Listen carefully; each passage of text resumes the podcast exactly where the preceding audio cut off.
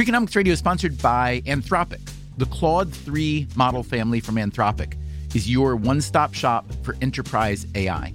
With models at every point on the price-performance curve, you no longer have to make trade-offs between intelligence, speed, and cost. Claude 3 Opus sets new industry benchmarks for intelligence. Sonnet strikes the perfect balance between skills and speed. And Haiku is the fastest and lowest cost model on the market, perfectly designed for high-volume, high-speed use cases. Join the thousands of enterprises who trust Anthropic to keep them at the frontier. Visit anthropic.com/Claude today. Freakonomics Radio is sponsored by Mint Mobile. The best part of spring cleaning is the post-clean clarity you get. It's kind of like when you find out you've been paying a fortune for wireless when Mint Mobile has phone plans for $15 a month when you purchase a 3-month plan. All plans come with high-speed data and unlimited talk and text delivered on the nation's largest 5G network. To get this new customer offer and your new 3-month unlimited wireless plan for just $15 a month, go to mintmobile.com/freak. That's mintmobile.com/freak. Cut your wireless bill to $15 a month at mintmobile.com/freak. Upfront payment of $45 required, equivalent to $15 a month. New customers on their first 3-month plan only. Speeds are slower above 40 gigabytes on an unlimited plan. Additional taxes, fees, and restrictions apply. See Mint Mobile for details.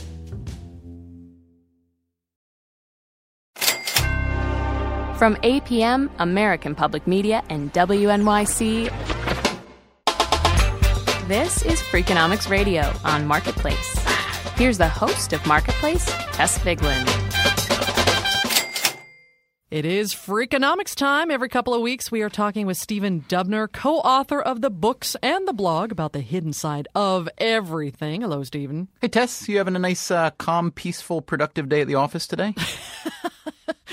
It's a newsroom, Stephen. No such thing, right? Although we are in the dog days of summer. Let me ask you this, Tess. You ever fantasize about just working from home instead? Maybe setting up a little radio studio in your living room and you could, look at your scripts from your favorite easy chair. Doesn't that sound nice? With my cat on my lap. Well, just between us, because nobody's listening. Yep. Yeah, I think about it all the time, but I don't think it's going to happen. Well, bosses tend to have a kind of standard line of thinking here that, left to your own devices, you'd spend all day, watching cat videos or watering the garden, whatever. Yeah, and? That's why it's sometimes called shirking from home rather than working from home. But today, I come, Tess, bearing evidence that working from home might actually be a great... Tess, I'm sorry to interrupt. I know you were talking to Stephen about the reporting trip. Patty. Yeah, I know. I'm on air. I know, but Patty, we need to fix this. We either need to book... Stephen, I'm really sorry. Patty, right. You need to give us a moment. All right. Yep. All right. Please continue. Yeah. Okay. So I wanted to tell you about an interesting experiment, okay, at a Chinese company called Ctrip. It's basically the Chinese version of Expedia, the travel website. It's based in Shanghai. The company's got about 14,000 employees. Here is the company's co-founder and chairman, James Liang. The real estate in Shanghai is getting very expensive. We're thinking maybe we should move some people off home when the technology is ready. Then we thought, hey, this might be a very interesting academic subject if we can do it more scientifically. Okay, so you've got a boss here who's thinking about saving on office rent by letting some people work at home. But Liang is not your typical boss. He was actually taking a break from running the company to get a PhD in economics at Stanford, okay?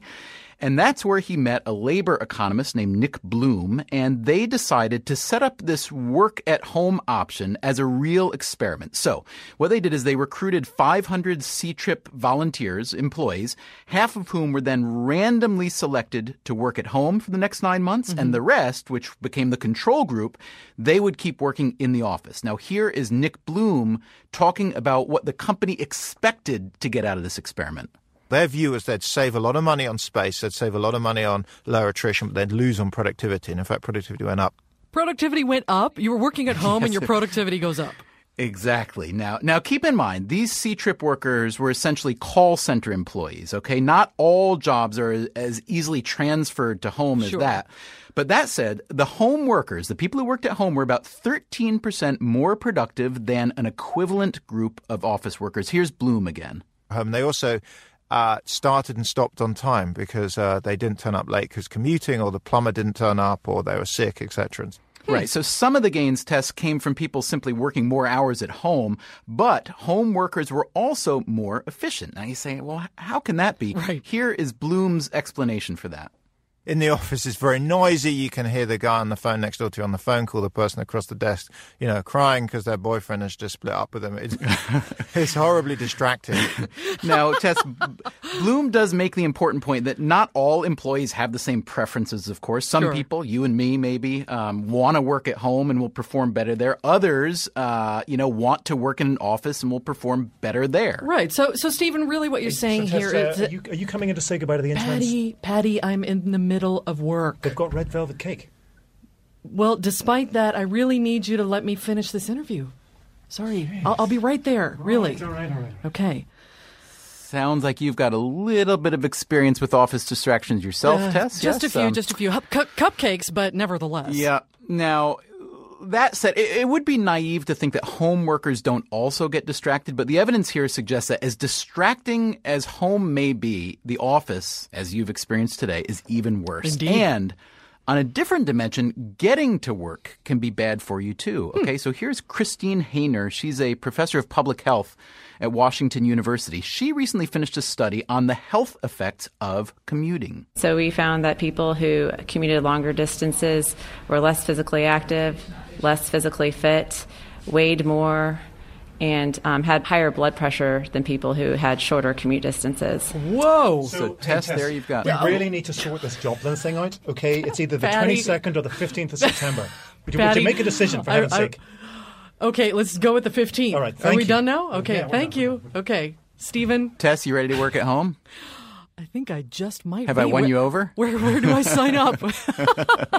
Stephen Dubner, our Freakonomics correspondent, he puts out a podcast, too. You can get that on iTunes and hear more at Freakonomics.com. Stephen, we'll talk to you in a couple of weeks. I hope so. Thanks.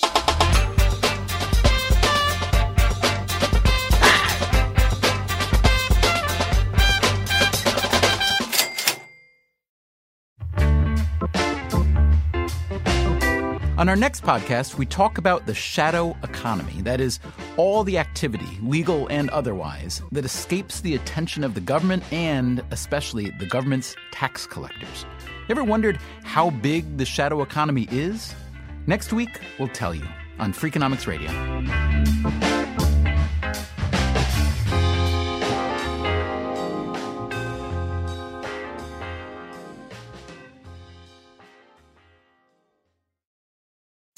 When you visit a state as big and diverse as Texas, there are a million different trips you can take. Let's say you've got an appetite for whitewater kayaking. You can get your own. So this is why they call it Devil's River. Trip to Texas. Or maybe you have an actual appetite. I'll take a pound of brisket, 6 ribs, 3 links of sausage, and a piece of pecan pie. Trip to Texas. Go to TravelTexas.com/getyourown for the only trip to Texas that matters. Yours. Travel is great, but planning for travel can be time-consuming and difficult. That's where One Travel comes in. With One Travel, you'll find everything you need to book the perfect trip.